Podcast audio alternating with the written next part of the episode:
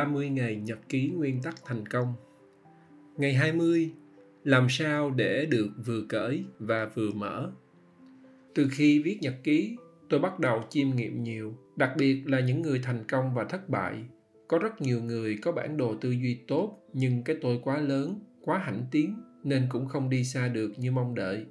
Tương tự, có người có bản đồ tư duy tốt, khiêm tốn nhưng có một số điểm mù mà không biết nên cũng không phát huy hết khả năng vốn có. Thậm chí, có những người có bản đồ tư duy bình thường, vậy mà rất thành công. Tôi nhớ đến bạn học cùng lớp phổ thông năm 1981, 1984. Bạn tên Tuấn, biệt danh là Tuấn Ngố. Bạn có ngoại hình cao quá khổ, hơn 1,85 mét và trắng kỳ lạ. Tôi nghĩ là có liên quan đến gen, vì hai người anh em kia cũng vậy. Bạn học trung bình, hơi vất vả, Điểm đặc biệt là bạn ưa làm trò gây chú ý. Vài năm sau khi tốt nghiệp, chúng tôi gặp nhau ở đám cưới một người bạn học cùng lớp. Tuấn làm mọi người kinh ngạc. Bạn đi xe hơi đến, có tài xế và có bodyguard. Bự như con trâu mà cần gì vệ sĩ, thích làm trò mà.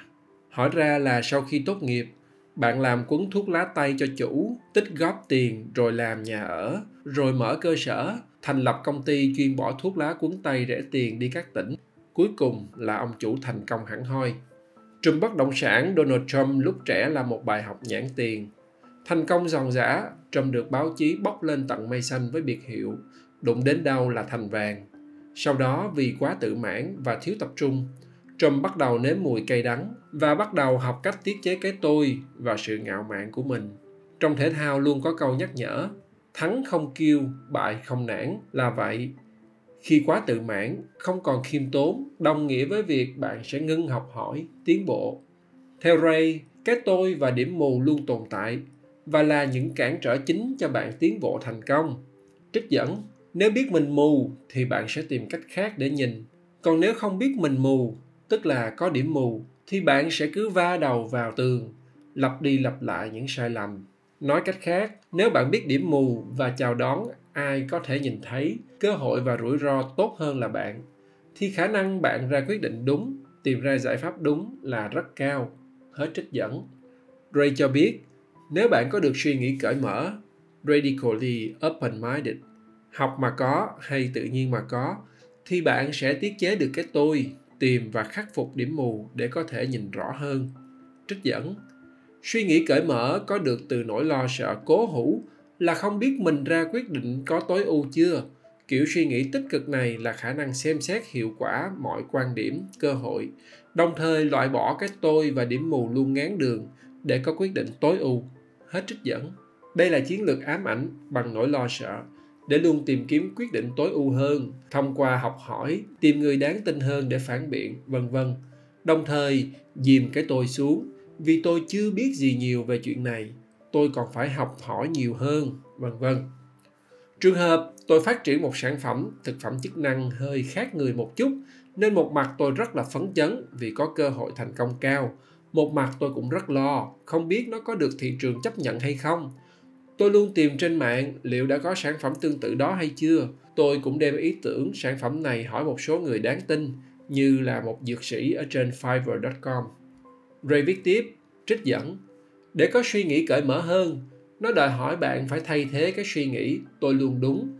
Bằng niềm vui có được từ thái độ học hỏi sự thật, bất kể là bạn đúng hay sai, hết trích dẫn. Nếu một lúc nào đó bạn vẫn còn nói, thấy không, tao nói rồi, hay, mày thấy tao nói có đúng không? thì bạn vẫn còn nghiện cảm giác phê vì đã đúng. Bạn cũng đã tiến bộ, nhưng bạn sẽ không đi được xa vì bạn vẫn còn cái tôi là tôi đúng đều bám bạn bạn cần phải tước bỏ cảm giác phê phê này bằng niềm vui. Tôi hiểu rồi, tôi biết được rồi. Cái này là, bất kể là ai đúng, ai sai, nghĩa là vẫn tiếp tục học hỏi, tất nhiên sẽ tiếp tục tiến bộ và thành công. Trích dẫn, khi suy nghĩ cởi mở, bạn sẽ điều khiển không cho phần não dưới, tức cảm xúc, cất tiếng và bảo đảm phần não trên, tức tư duy, logic. Nhìn thấy đầy đủ tất cả các chọn lựa, giải pháp, từ đó ra quyết định tốt nhất có thể nếu bạn có thể có được khả năng này, cùng với luyện tập, chắc chắn bạn sẽ xử lý hiệu quả những khó khăn, thách thức trong cuộc sống và công việc hết trích dẫn sau đây, Ray đưa ra một số chiến lược gợi ý để bạn có được cách nghĩ cởi mở và cần phải luyện tập thường xuyên. Trích dẫn Hãy luôn nghĩ rằng cái giải pháp bạn đưa ra chưa phải là tốt nhất. Hết trích dẫn. Ý nghĩ này cũng là một dạng sợ hãi ám ảnh để bạn sẵn lòng tìm kiếm những giải pháp tốt hơn. Nếu bạn luôn tin rằng đây là cái tốt nhất thì bạn sẽ không xem xét những giải pháp khác. Trích dẫn. Tự ám thị mình, giải quyết những điều chưa biết thì quan trọng hơn là điều mình biết. Hết trích dẫn. Có nghĩa là cái mình biết là hữu hạn, không bao nhiêu.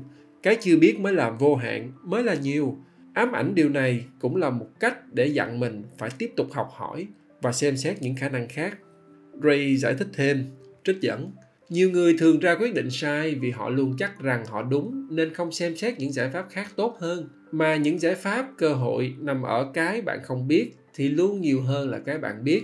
Để ra quyết định đúng, bạn cần phải thực hiện quá trình hai bước. Đầu tiên là thu thập thông tin liên quan và sau đó là ra quyết định. Hết trích dẫn. Nhiều quyết định đưa ra không tốt, đơn giản là vì chúng ta không thu thập đầy đủ thông tin để có được những kết luận giải pháp đầy đủ. Trích dẫn nhiều người thường miễn cưỡng thu thập những thông tin hơi tréo ngoe với quyết định dự định sẽ đưa ra. Hết trích dẫn. Lý do mà họ làm như vậy là họ đã có sẵn trong đầu quyết định như thế nào rồi nên họ có xu hướng là chỉ chọn những thông tin nào mà liên quan đến quyết định họ sẽ ra. Nói cách khác chưa xong bước 1 thu thập thông tin nhưng họ đã chuyển sang bước 2 luôn rồi, như vậy là không tốt. Trích dẫn có vẻ như họ nghĩ rằng đưa những thông tin đối lập, mâu thuẫn để xem xét sẽ ảnh hưởng đến quyết định. Thực ra không phải như vậy. Xem xét những thông tin, quan điểm đối lập hoàn toàn nó không thu hẹp tự do suy nghĩ để ra quyết định độc lập. Thực tế, nó giúp mở rộng thêm tầm nhìn của bạn. Đừng bị sĩ diện khi ra quyết định, hãy tập trung vào mục tiêu đề ra.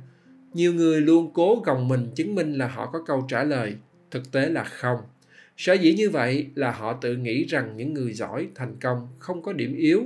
Suy nghĩ như vậy cũng sẽ ngán đường họ học hỏi, hết trích dẫn. Bữa rồi có nói đến người bạn làm công ty quảng cáo, có điểm mù. Bạn này cũng có vấn đề là sĩ diện. Bạn tự đeo một cái mặt nạ là tôi giỏi, tôi pro.